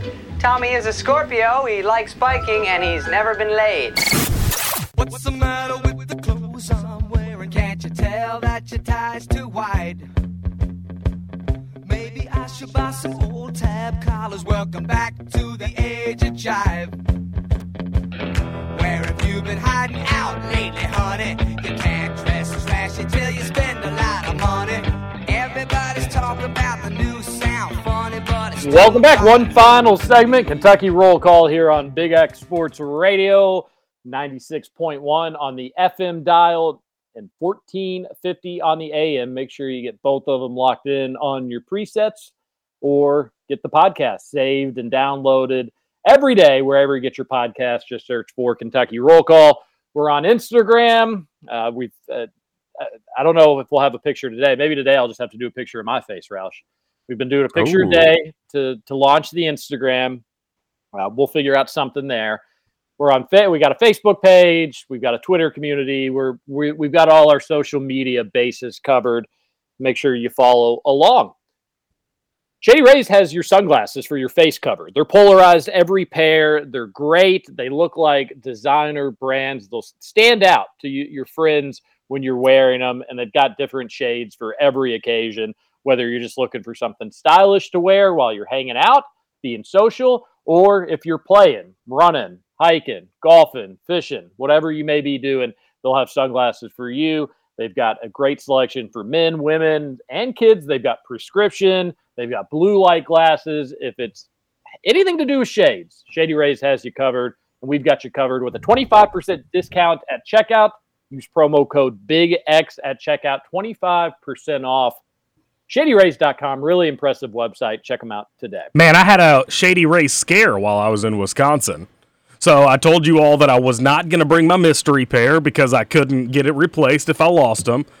What do I end up wearing to Wisconsin? My freaking mystery pair. I got my other two pairs in my bag. So when we get to Wisconsin, I make sure to leave my mystery pair in the car, bring the other two pairs up to the room with me in my bag. I'm wearing one of them all week. We go to leave, or not leave, I guess it was the day before we left. I was packing up all my stuff, and I was like, oh no, I'm missing a pair of Shady Rays. I only had two of them accounted for. So I'm tearing up this whole room. Turns out they were, like, beside my bed, under the bed. But I was real worried that I was going to have to apply for that replacement pair. So glad I didn't have to do that. But nice to know that the option was there.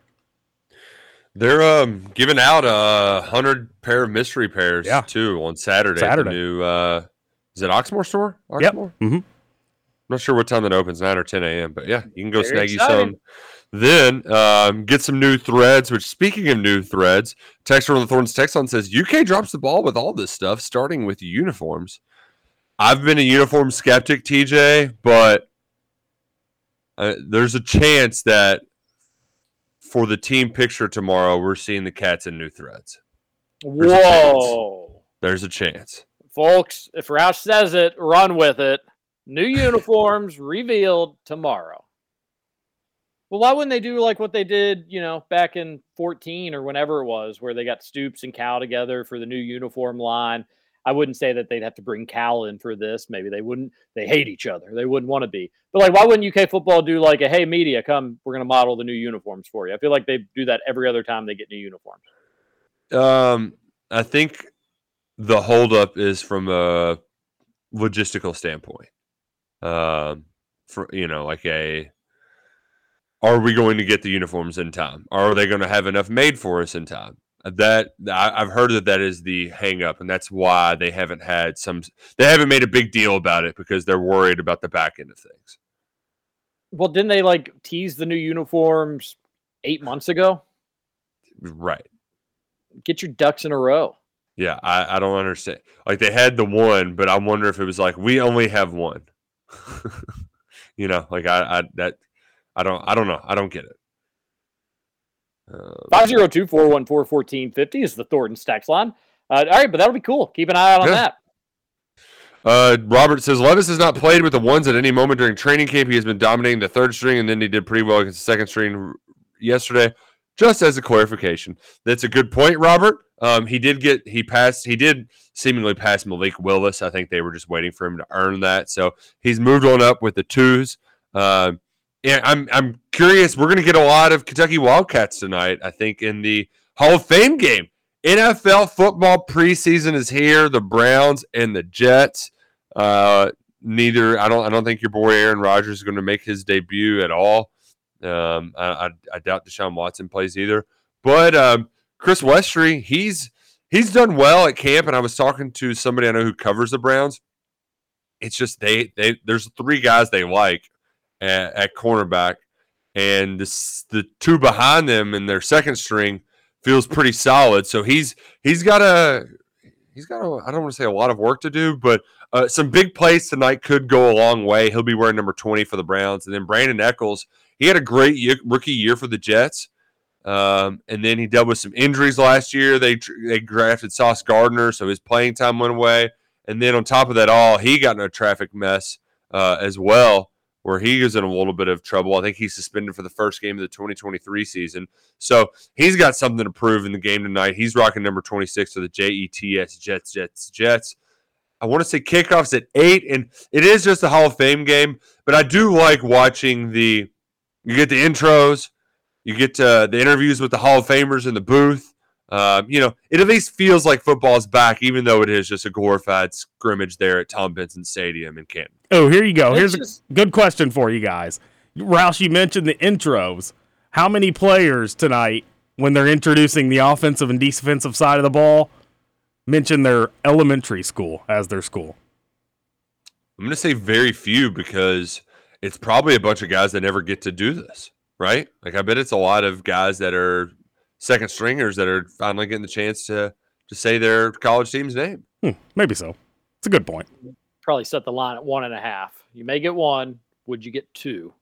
That's yeah. Be, one one and a half was my line. So it's a uh, it's it's nothing big tonight in terms of product of football, but it is just another domino to fall. And then you get Hard Knocks starting on Tuesday, which is exciting. New York Jets, if you had forgotten, that's going to be interesting. Aaron Rodgers, Hard Knocks Tuesday night, and then you get more preseason games, more report from college football fall camp, and we're getting there. Slowly but surely, we're getting there. We're under a month now till the first Catterday, so we can do this. I don't know if I can, but I think, but we can. We will. We will. The texts uh, are on the Thornton's text line. Uh, Robert, haven't looked at a spread though, Scoots. Uh, so get us a line that we can bet on for tonight. I mean, come on. I got you. It's a game. Robert, sorry for contributing my share, my fair share of misinformation with the Levis playing with the ones. Sounds like Jamin Davis thought he was driving on the Greenbelt Highway, and we all know how safe that road is. Sheesh. Oh, more like the Gene Snyder between Dixie and Stone Street. There's like some bumps in the road too that are just. Hmm. It's it's asking for you to unload or what? What do they? What do unleash? What? Oh, there's goodness gracious. I don't know. It's asking for you to go really fast, but then the bumps there, they can really throw you off. So be careful, folks. Have I ever be brought careful. up?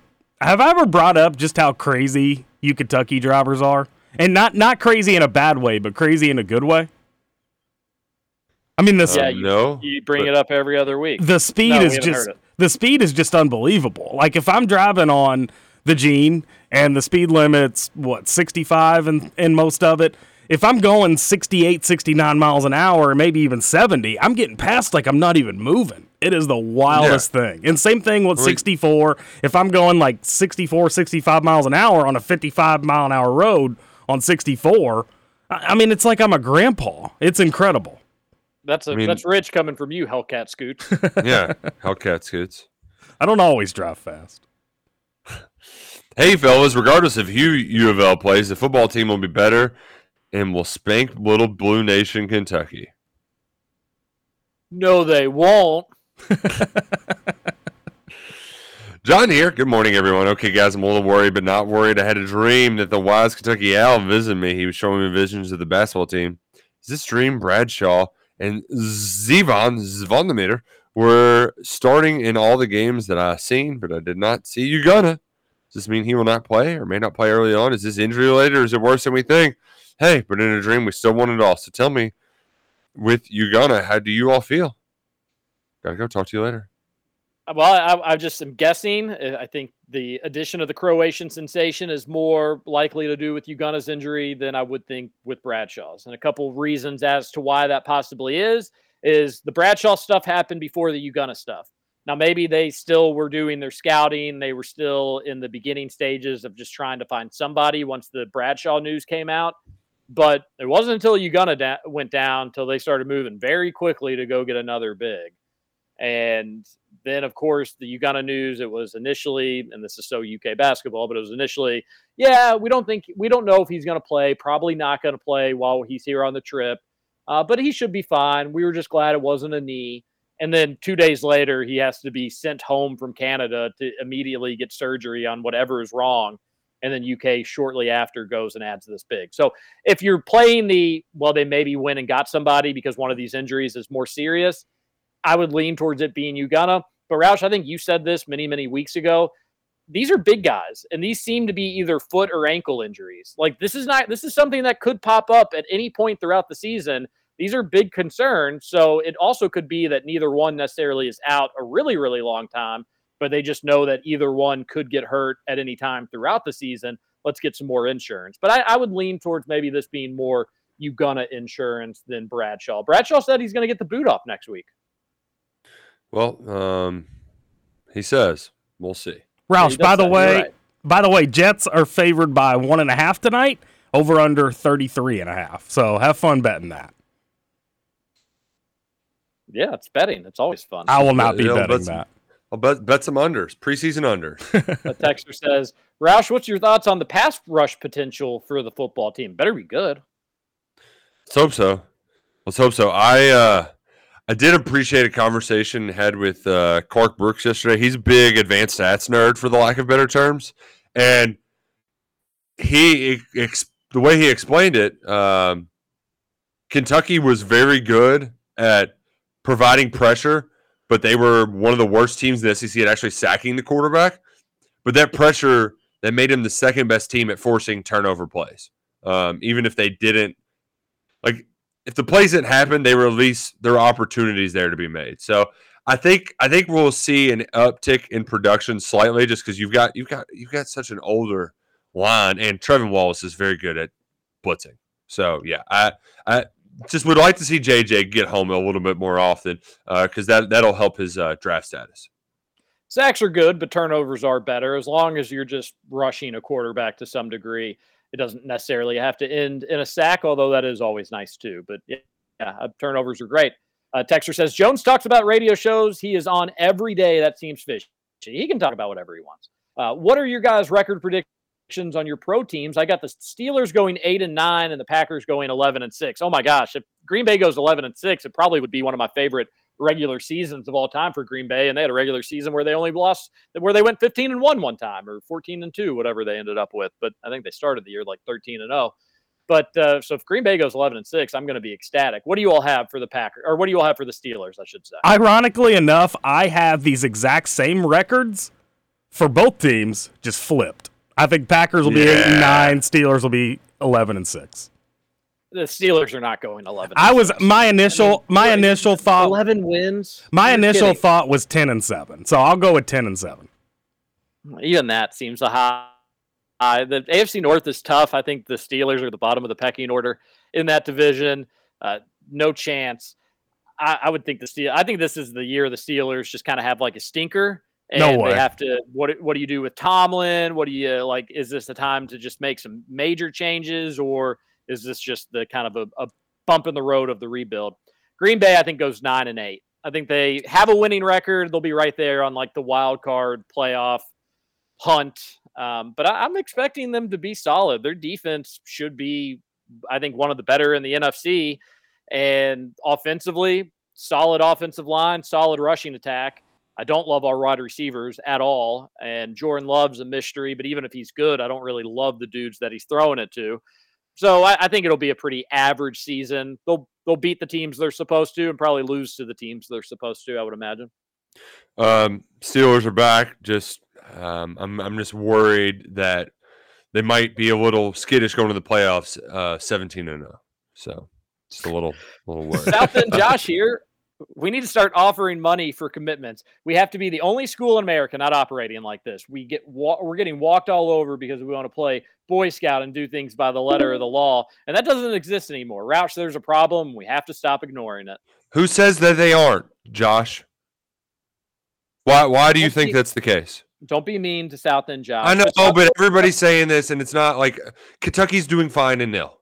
Like, it's not, it's yeah, not... like this is, I'm not going to tr- get worked up about it, South End Josh, but like we can't get people that we're excited about. And then all of a sudden when we don't get people, be like, well, the money wasn't there. Either it's there for like, either you got a solid nil setup or you don't. And yeah, like it's we... not only there when you lose. You can't just say it like you recruit, you don't win every recruitment. Like that's not how it works. So when you lose, you can't just come up with a boogeyman, a straw man. That was the crazy thing about like the U K basketball situation, where they when they weren't getting transfers, it was like their nil situation's not great. Uh, when in reality, the people just didn't want to play with the freshmen. But you couldn't say that the nil situation was terrible and then get all the best freshmen that every other program in America wanted to get. Like those things just don't line up. Things can always be better. They can always be better, but like then you just need rich people to donate more money, South End Josh. And if you want to go asking, you can, but that's kind of up to them. That's not something I think you can really force necessarily. Blue, blue checks are making money based on engagement. The bait tweets from Doster, Goodman, and the like will only become more frequent. Doster's not slick. His great prank Kentucky fan tweet is a half-assed olive branch. It's not working, buddy. I'm holding that grudge for life. Yeah, that was the text I was alluding to. Oh, that's great. Um, the U S F is hitting a little too close to home. One day we'll see a Kentucky player in one of those headlines, and it'll get ugly. This texter is referring to the Iowa, Iowa State sports gambling scandal where... Uh, operation. Yeah, it's it's a bunch of players got caught gambling on sports, and maybe it hits close to you because you know the name, but like, I have no sympathy for kids who get caught doing something they're not supposed to do. Like, are people eight years ago, were they saying, oh my gosh, I, I, if they get caught with weed, like, oh no, like I can't believe that would happen. Like it's, yeah, you you, you got to just wait four years and you can gamble on all the sports you want. Like it's not that hard. Um, and I know some of the numbers look daunting. Uh, I think I how long was the the U S because he made like eighteen hundred bets. Was that over multiple years? Yeah, I think it was over a pretty long time span. I don't know exactly how long it was, but it averaged out to about eighteen dollars a bet. Yeah, which is, you know, one, a unit for most people, right? Like ten or twenty bucks. It's just, I just I just can't have sympathy for college kids where it's like, oh no, they're going to get in trouble for gambling. Well, you know what? They should. They're dumbasses. They go through all this stuff. Just wait three or four years. You get your school paid for. Now, this is a small sacrifice you have to make. You, it, I know they have to make many, but like waiting to bet on sports, or you know what? Just betting with your friends. Like, all right, I got twenty bucks on this game. Like, I I have an entire group me where that's all we did for the longest time before sports gaming became relevant is we just bet ten or twenty bucks on the game, skip the juice from the from the house. Like, it's just, it's very stupid. The one dude, the the the Iowa State backup quarterback, that had somebody film him gambling, and he said, "Don't post this." What an idiot! Like the one where he gracious. said the fi- the one where he made a five hundred dollar handshake bet with a girl at a bar. Yeah, like what an idiot! Who cares? He's at a bar flirting with a girl. That was the dumbest thing in the world. Like he made a like a spit bet with a girl that he was probably trying to get with at a bar. Like let's not take well, away a dude's eligibility because he says let's bet five hundred dollars. I've I've heard of a million bar bets that don't well, ever come to fruition. I I I think I she I caught totally him disagree. like I making totally the bet on his phone though was the well, part of it, and then he was like, "All right, well I'll double down. I'm five hundred dollars." Like, well, the I, only yeah, part I, get I saw that. was the video where he shakes hands with her, so maybe I didn't see the whole video. I, I totally disagree with you on all this, and even your whole rationale behind it. Like we, the reason why the N C double A is what it is today is because people kept getting so mad. Like you, you have to wait a year to transfer. That's dumb. Why are we making the kids do this? They can't make money off their name, image, and likeness. This is dumb. Why are we doing this?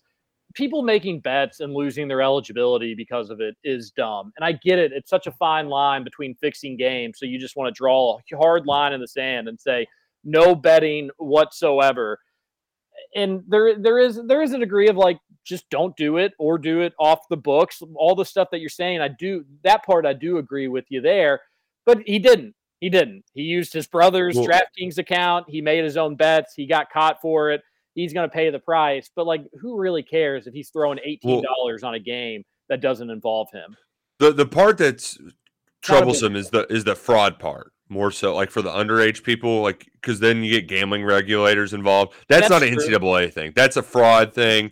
Um, the the big one for me, it, it was like, um, like, I, at least the N C double A is less dr- draconian. That's the word I've heard that I, I, it just, it sounds fun, but like they are going to remove your college eligibility if you bet on other sports. Like if you got caught betting on the N B A or something like that, you're it's, it's, it's more of a slap on the wrist now, the new rules they have in place. Okay. I, I don't have them in front of my face, but like if you bet on your own sport, see ya. Like that, that's where they kind of draw the line.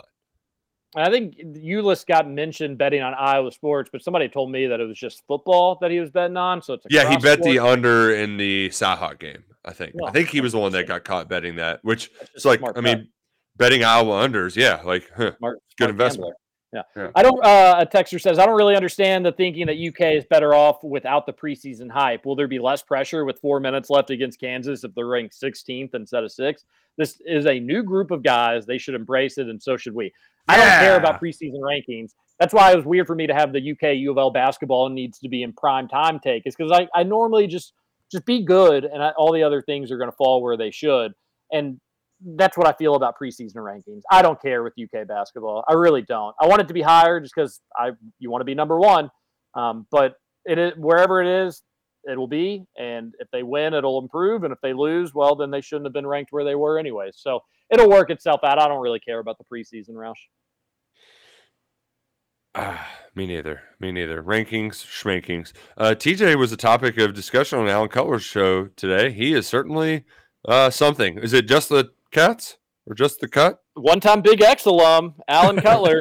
uh, somebody told me that he just mentioned my tweet. May, if there was anything more to it, then Texter, you'll have to let me know. But Uh, supposedly, they just mentioned my tweet with Justin. He had Justin Rowland on as a guest, and I'd quote tweeted Justin's tweet about why media members hate Cal so much, and it comes back to access. We talked about that yesterday, but uh, thanks for for mentioning me, Cutler. Supposedly, he called me Walker, which I haven't been called since freshman gym class. Oh, a texter sent in uh, Jeff Goodman's N B A scout evaluation of the Croatian sensation, basically just saying that, like, you know, he's a he's a solid player. Uh, texter says, I bundle Hulu Live, T V, and E S P N. It's like a normal cable, and they put all the games on E S P N Plus on the Hulu dashboard. Super easy to flip back and forth. Ooh, that sounds nice. I agree with that. That's I don't know anybody that had Hulu T V. That's the exact same thing I do, and yeah, that's accurate. All the E S P N Plus are right on the Hulu front page. Do the L S U upset in two thousand seven? I know the full game is on YouTube. That'd be a good one. I was there live. I wouldn't mind doing a rewatch of that. Yeah, uh, I wouldn't either. I think you're also the only person to throw in a nomination, Texter, so you, you very well could just be the winner uh, alone by being the only one. John here. Good morning, ladies and gentlemen. I was invited by the wise Al again last night. Ugonna will play. However, he may just be brought back slowly. Listen, guys, if I'm off in dreamland this early this year, we are in for a big treat, my friend. Okay, we'll win a lot this season and win the championship. Suck at U of L, I U, and all of college basketball. We're back and better than ever. I love being a Swaggy Cats fan, especially when we have Swaggy Coach Cal. By gosh, we're number one, boys. We'll get to go talk to you later. All right, we'll end the show on that text. We did not finish the text line. We lied to you yet again. But tomorrow um, will be the day, and that's a Scoots, you could not live out the wire wire plot. You could not do it. Yeah, you wouldn't be able to do it. T- T J can't do it. He lies every day. We're going to finish the text line. Well, I don't. Uh, most days I don't say when we're going to finish the text line, and today is one hundred percent on you for why we didn't finish it, and I think every listener knows that. Fair enough. Everybody have a great Thursday. I had to think about what day it is. This week is flying by. We'll be back tomorrow, seven a.m. This is Kentucky Roll Call on Big X. Roll Call. Roush and Justin Cullen, the best yeah. producer ever. Please don't leave him for Mike Rutherford. Hey, where I was born, where I was raised, where I keep all my yesterdays, where I ran off because I got